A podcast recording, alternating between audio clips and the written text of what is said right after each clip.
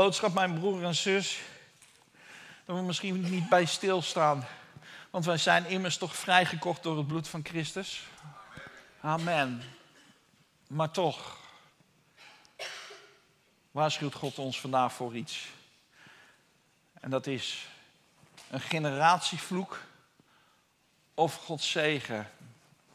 Maar hoe kan het dan ook zijn, als ik mijn hart aan de Heer geef, dat er nog een generatievloek op mij heerst?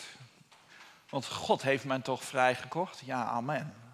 Dat is ook zo. Het treft u niet, maar het probeert u te verhinderen om tot de bestemming te komen waar God u wilt hebben. En als wij daadwerkelijk, nogmaals, het treft u niet, het is alleen hinderlijk. Dat is waar we in moeten staan. Waar gaan we onze oren naartoe hangen? En we zullen straks in het woord van God horen wat een generatievloek kan zijn. Maar als je er al van tevoren in gaat staan, dan heb je het. Dan heb je het. Maar het is goed om te kunnen ontdekken van hé, hey, maar wat plaagt mijn zo? En ik zeg met nadrukkelijk, wat plaagt mijn zo?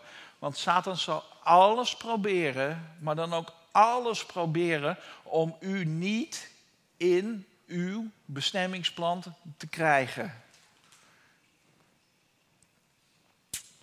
Maar hij weet één ding zeker. Zijn tijd is heel erg kort. Amen. Zijn tijd is heel erg kort. En hij gaat rond als een briesende leeuw. En als we niet standvastig staan in het volbrachte werk van Christus, dan gaan we mee met alle winden. Dan gaan we mee met alle winden. Maar het kruis van Calvary, dat staat vast. En dat zal niet wijken. Geen millimeter, geen millimeter. En daar kunnen we naartoe vandaag. Halleluja. Ik wil met u beginnen. Ezekiel 18. En als u de Statenvertaling heeft en u hebt daadwerkelijk uw papieren Bijbel. ja, jammer hè. Jammer hè. Dan staat er het volgende. De vaders eten onrijpe druiven en de tanden van de kinderen worden stomp. God is hier zo ontzettend kwaad over. In Den Haag en in Rotterdam hebben ze wel een andere uitdrukking daarvoor. Mooi hè, die combinatie Rotterdams en Haags in één hè. Maar u kan wel nagaan, want dit is wat God absoluut niet wilt. Lekker makkelijk, hè? De vaders eten onrijpe druiven en de tanden van de kinderen worden stom. Met andere woorden, de oudere generatie kunnen zondigen en de jongere generatie gaat ervoor betalen. Dat, dat zegt deze tekst. En stomp, daar bedoelen ze mee dat je gebit helemaal. Ik geloof dat ze in die tijd nog geen kunstgebit hadden. Hadden ze nog niet uitgevonden. Maar u snapt wat ik bedoel. En wat zegt de Heer in vers 3? Zo waar ik leef, spreekt de Heer, Heere, als u dit spreekwoord in Israël nog durft te gebruiken. Hij zegt het volgende en dan gaan we mee naar het begin. Zo waar ik leef. Met andere woorden, zolang ik leef, zal je deze gezegden zal je nooit en te nimmer meer uitspreken. Heb je dat begrepen, volk van Israël? Dat is met andere woorden eeuwigheid. Want God leeft altijd. God leeft altijd. Dus met andere woorden zegt die oudere generatie. Deze gezegde, wat je elke keer, elke keer projecteert op de nieuwe generatie. En dat is het. Dan zien we de begin, de transformatie van een vloek. Dat generatie op generatie zondigt. En dan komt er een generatie wat in de Here is, maar het gaat nadelig dingen merken. En nogmaals, straks gaan we naar die punten toe. Maar God is hier echt serieus laaiend. Laaiend. Hij is kwaad. Waarom? Als een heidens volk dit had uitgesproken, dan was het normaal geweest. Want ze kennen Abba Vader niet. Ze kennen Elohim niet. Ze kennen El Shaddai niet. Maar uitgerekend zijn volk zegt dit. Uitgerekend zijn volk. Het volk wat bevrijd is uit Egypte. Heftig hè? Toen ik het las en ik was aan het bestuderen. Ik zo, heer, ik ben echt kwaad geweest. Wow. Absoluut. Ezekiel 18, vers 20 en 21 gaat God het uitleggen aan het volk. En hij zegt dit. De mens die zondigt zal sterven. De zoon zal de ongerechtigheid van de vader niet dragen. Dus met andere woorden, hij zegt hier al heel duidelijk: oude generatie, als je zonde hebt, de nieuwe generatie zal jouw zonde niet dragen. En de vader zal de ongerechtigheid van de zoon niet dragen. Hey. Maar ook tegen de jonge generatie zegt God: Het is mooi dat ik voor je opstaat. En het is mooi dat ik voor je opkomt. Maar ook van jou, jonge generatie, tolereer ik geen zonde. Dus dit kan ook niet geprojecteerd worden op de oude generatie. God is hier kort maar krachtig en stellig in. De gerechtigheid van de rechtvaardige zal op hemzelf zijn en de goddeloosheid van de goddeloze zal op hemzelf zijn. Wat je zaait, zal je ook oogsten, maaien.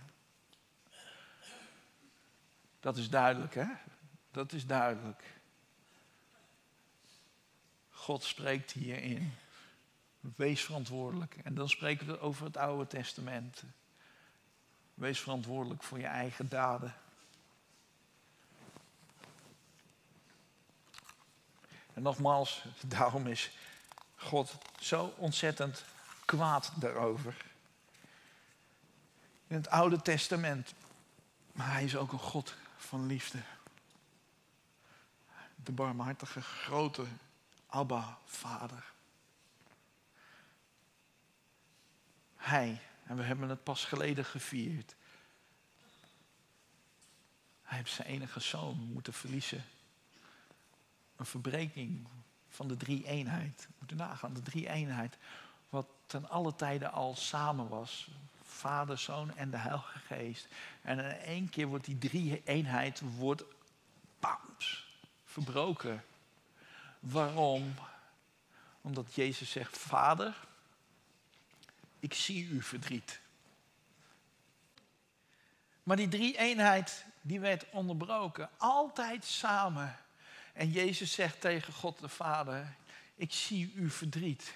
Want u kan niet meer zijn bij u. En ik roep het altijd, wij zijn zijn topcreatie. Er, er, er is een afstand. U kan niet meer bij uw volk zijn. Daarom ga ik naar de wereld toe. Om de straf op te nemen. Wat hier gesproken werd. Om die straf op te nemen. En dan zegt Jesaja 53, vers 5. Zoiets moois. Maar hij is om onze overtredingen verwond. Om onze ongerechtigheden verbrijzeld. De straf die ons de vrede aanbrengt, was op hem. En door zijn striemen is voor ons genezing. Dat is wat Jezus gedaan heeft voor u en voor mij. En dan gaan we straks weer vieren dat die drie eenheid weer herenigd is. Als Jezus weer gaat opvaren en hij zegt, maar wees niet bezorgd. Ik ga een andere trooster hier achterlaten. En die trooster is as we speak hier. We hebben hem in de voordienst hebben hem gehoord. In de zangdienst hebben we het gehoord. En nogmaals, Gods leger is komende. Komende naar deze gemeente om bevrijding te geven. En weet u, maar een vloek kan ook ontstaan uit oude culturele geloven. Voorouders die andere goden aanbaden. En de straf van die goden komt dan op die personen. Ik noem het het oude culturele geloof. En een heel mooi voorbeeld was daarbij dat uh, een aantal maanden geleden alweer broeder David Toepan hier sprak. En dat hij sprak over zijn Molukse volk. En dat ze aan voorouder aanbidding deden. En als één uh, clan opstaat tegen de andere clan opstaat. Dat ze gaan bidden tot, tot die God die uit, uit de zee komt. Om mee te helpen in die strijd. Klopt hè? Wat ik gezegd heb. Dat klopt. Dat is een oud cultureel geloof. En dat brengt mij toch weer terug naar het volk van Israël. Mozes, die een ontmoeting heeft met God, een intiem contact heeft met God. En God zegt van, hé, hey, ik zal op deze twee stenen tafelen, zal ik mijn geboden ingraveren met mijn vinger. Wat als leidraad is voor het volk van God. Maar ook nog steeds een leidraad is voor hier. Want de tien geboden is niet weg. De wet van Mozes is niet weg. Het is alleen volbracht door Christus. En we mogen te alle tijden mogen we terugvallen en kijken op die wet van Mozes. Maar één ding wetende. Als je alles wil doen van die wet. Als je iets van die wet wilt doen, dan moet je ook alles doen. En dat is niet te doen. Daarom dat Jezus gestorven is, mag ik zeggen, aan dat stuk vervloekt hout. Hij heeft die wet van Mozes volbracht. Maar het was een leidraad voor dat volk. En dan kan je inbrengen dat Mozes die intieme contact met God heeft. Hij voelt de aanwezigheid van God. En hij hoort de vinger van God in de stenen tafelen zijn geboden graveren. En dan zegt God, hier, Mozes. En dan komt Mozes naar beneden toe. Zijn gelaat was als een parel, als een felle zon. Bedek je, Joshua zegt, bedek uw gelaat, want u het niet aanzien. Zo, zo intiem contact heeft Mozes gehad. En dan komt Mozes de berg af en hij hoort. En zelfs God zegt het, hè. Ga terug, want het volk is in overspel, want ze aanbidden een andere God. En dan komt hij terug en dan ziet hij dat het volk van Israël Gods volk Gods volk. God die met zijn eigen hand zijn volk heeft bevrijd. En dat volk dat zegt, hmm, het duurt al veel te lang dat Mozes terug is. Leeft hij nog wel? Ze beginnen te twijfelen en ze beginnen opschudding te zoeken. Aaron, maak ons een gouden kalf. En Aaron die zegt, ja, we gaan het doen. Kom hier met al je goud en met al je juwelen. En een gouden kalf is geboren. En ze gaan die gouden kalf aanbidden. En ik geloof nog steeds. Want het volk van Israël kent de Messias nog niet, kent het volbrachte werk van God niet. Die eigen wijsheid die ze daar geschapen hebben, door de aanbidding van het gouden kalf, dat dragen ze nog steeds mee. Ik ben er geweest. Ik heb het volk lief. Maar oh, wat zijn ze eigenwijs. Eigenwijs volk is dat. Het heeft ze wel gebracht waar ze nu zijn. Maar ze, hebben niet ze zijn niet gekomen waar God hun wil brengen. En dan ziet u dat dat een vloek is die over een generatie op generatie op generatie op generatie gaat. En in CGL 18 zegt, zegt God ook nog dit. Hè? En zo gebeurde dat God het volk, dat uh, het volk van God zich wendde tot die afbeelden. En God noemt dit stinkgoden. Kort maar krachtig, stinkgoden. Hmm. ga ik weer terug naar het verhaal van broeder Toepan. Hij spreekt met die mensen op de Molukken. Ja, maar als die man daar uit de zee komt. Ja, maar die man die stinkt. Mm. Am, bam, bingo, een stinkgod. Een stinkgod. En broeder Toepan die zegt, ja, maar God heeft een liefelijke geur. En dat is ook zo. Als we in zijn tegenwoordigheid zijn gekomen en we komen er, dan ruikt hij oh, verfrissend, helder, heerlijk. Het is geen biermerk, maar het is echt verfrissend als je in de tegenwoordigheid van God mag komen. En we zijn het geweest in de zangdienst. Dus we hebben de culturele geloven, maar we hebben ook wat we zeggen van generatie op generatie. Maar hoe herken ik dat dan uiteindelijk? Hoe herken ik dat?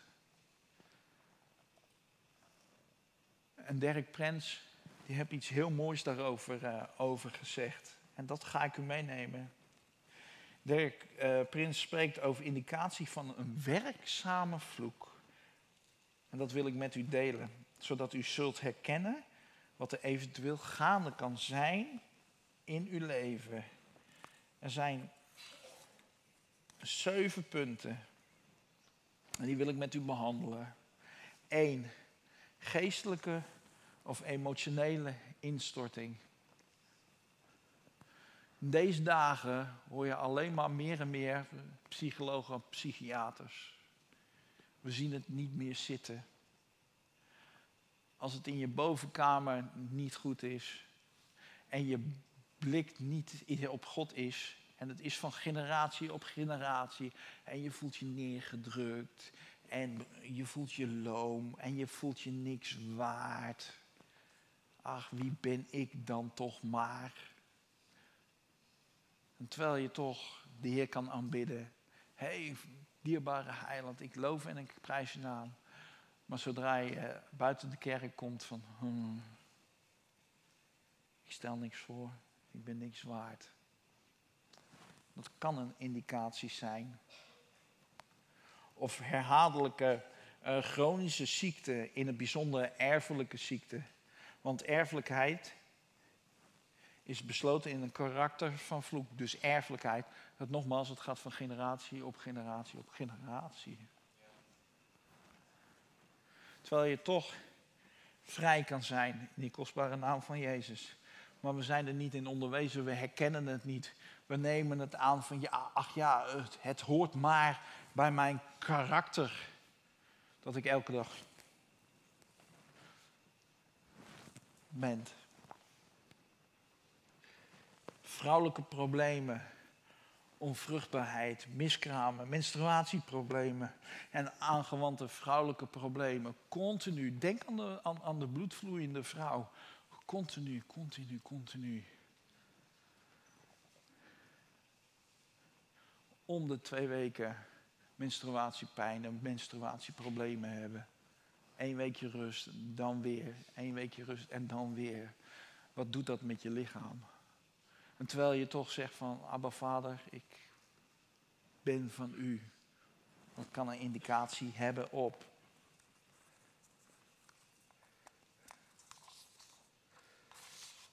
Of er komen veel echtscheidingen en vreemdelingen in families.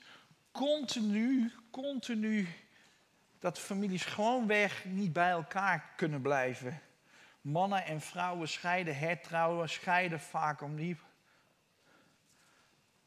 Of meerdere broers en zusters uit hetzelfde gezin komen in echtscheiding. Je ziet het, vader, moeder die scheiden.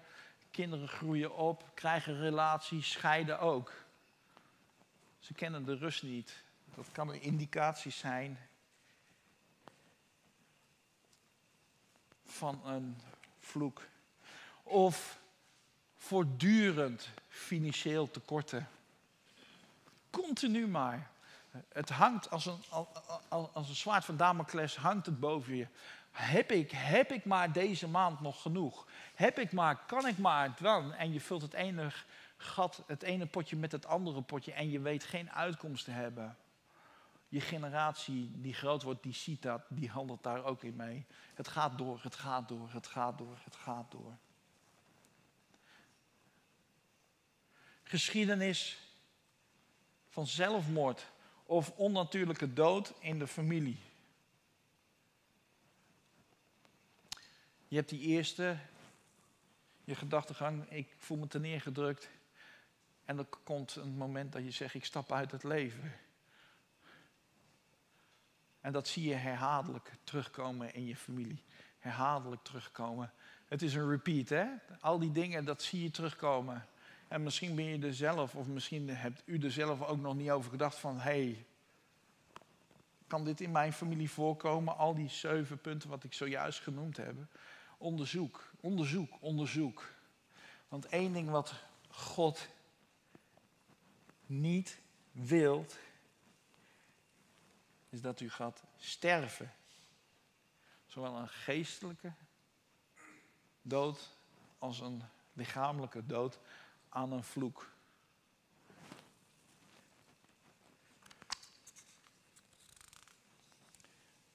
Ezekiel 18, vers 32 zegt het. Volgende slide als het goed is. Heb je. Kijk. Ik schep immers geen behagen in de dood van de stervende, spreekt de Heere, de Heere. Dus bekeer u en leef. Nogmaals, dus bekeer u en leef. Dat is wat God wil, dat we gaan leven. Dat we gaan opstaan uit dat stinkende graf.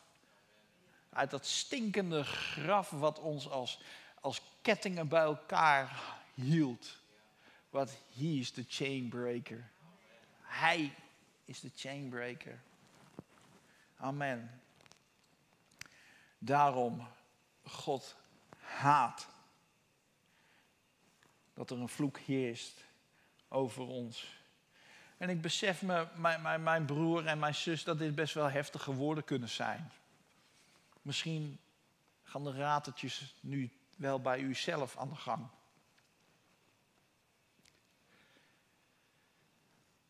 Maar we moeten onszelf onderzoeken. Dag in dag uit. Bekend uur in, uur uit. Want dat is wat God toch verlangt van ons. Dat we leven. In leven in zijn tegenwoordigheid, toch? Dat we niet bij de pakken neer gaan zitten. U bent zijn topcreatie, ook thuis. U bent zijn topcreatie.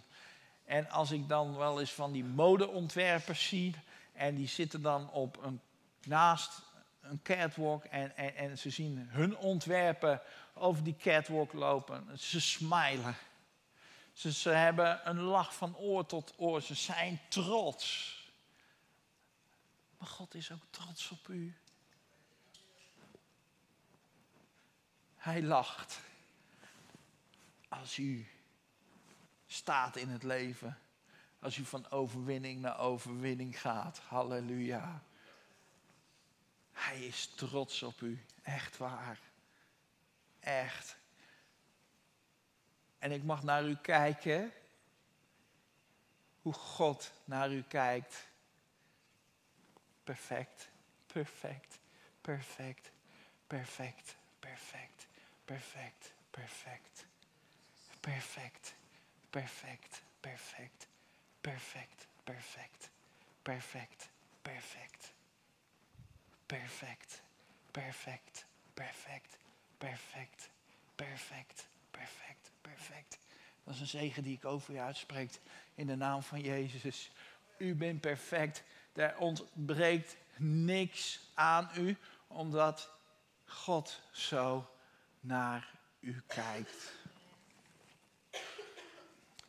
God houdt meer van zegen uitdelen. Hij wil het liefst hele dag zegen geven, zegen geven, zegen geven, zegen geven. Hij heeft ons gewaarschuwd over die vloeken, maar hij gaat ook een zegen geven. Deuteronomium, vers 28, vers 1 tot en met 9. Ik zal het langzaam lezen. En het begint in vers 1 begint het. En het zal gebeuren. No question about it. Het zal gebeuren. Wat? Als u de stem van de Heere, uw God, nauwgezet gehoorzaamt door al zijn geboden, die ik heden gebied, nauwlettend in acht te nemen, dat de Heere, wie, uw God, u dan een plaats zal geven, hoog boven alle volken van de aarde. Dat is uw bestemming. En God zegt, het zal gebeuren. Onthoud dit. Onderstreep deze woorden en het zal gebeuren. Vers 2. En al deze zegeningen zullen over u komen en u bereiken wanneer u de stem van de Heere uw God gehoorzaamd bent. Gezegend zult u zijn in de stad. Gezegend zult u zijn op het veld. Gezegend zal de vrucht van uw schoot, dus geen vloek meer. De vrucht van uw land, de vrucht van uw vee, de dracht van uw koeien en de jongen van uw kleinvee. Gezegend zal uw korf en uw badrog zijn. Gezegend zult u zijn bij u komen. Gezegend zult u gaan. Gezegend zult u zijn bij u weggaan. Dus waar u heen gaat, mijn broer en mijn zus, elke stap wat u zet, u zult gezegend zijn. En het mooie is, die zegen die is als een autoriteit om u heen. Mijn vrouw en ik hebben het vele malen meegemaakt dat als wij een winkel binnenkwamen en die winkel was stil en wij kwamen en het werd steeds drukker en steeds drukker. Dat is dit. Dat is dit. Je brengt Gods zegen naar een andere plek toe. Waarom? Omdat God dat wil. Omdat het zal gebeuren. De Heer zal geven dat u, vijanden die u aanvallen, door u verslagen worden.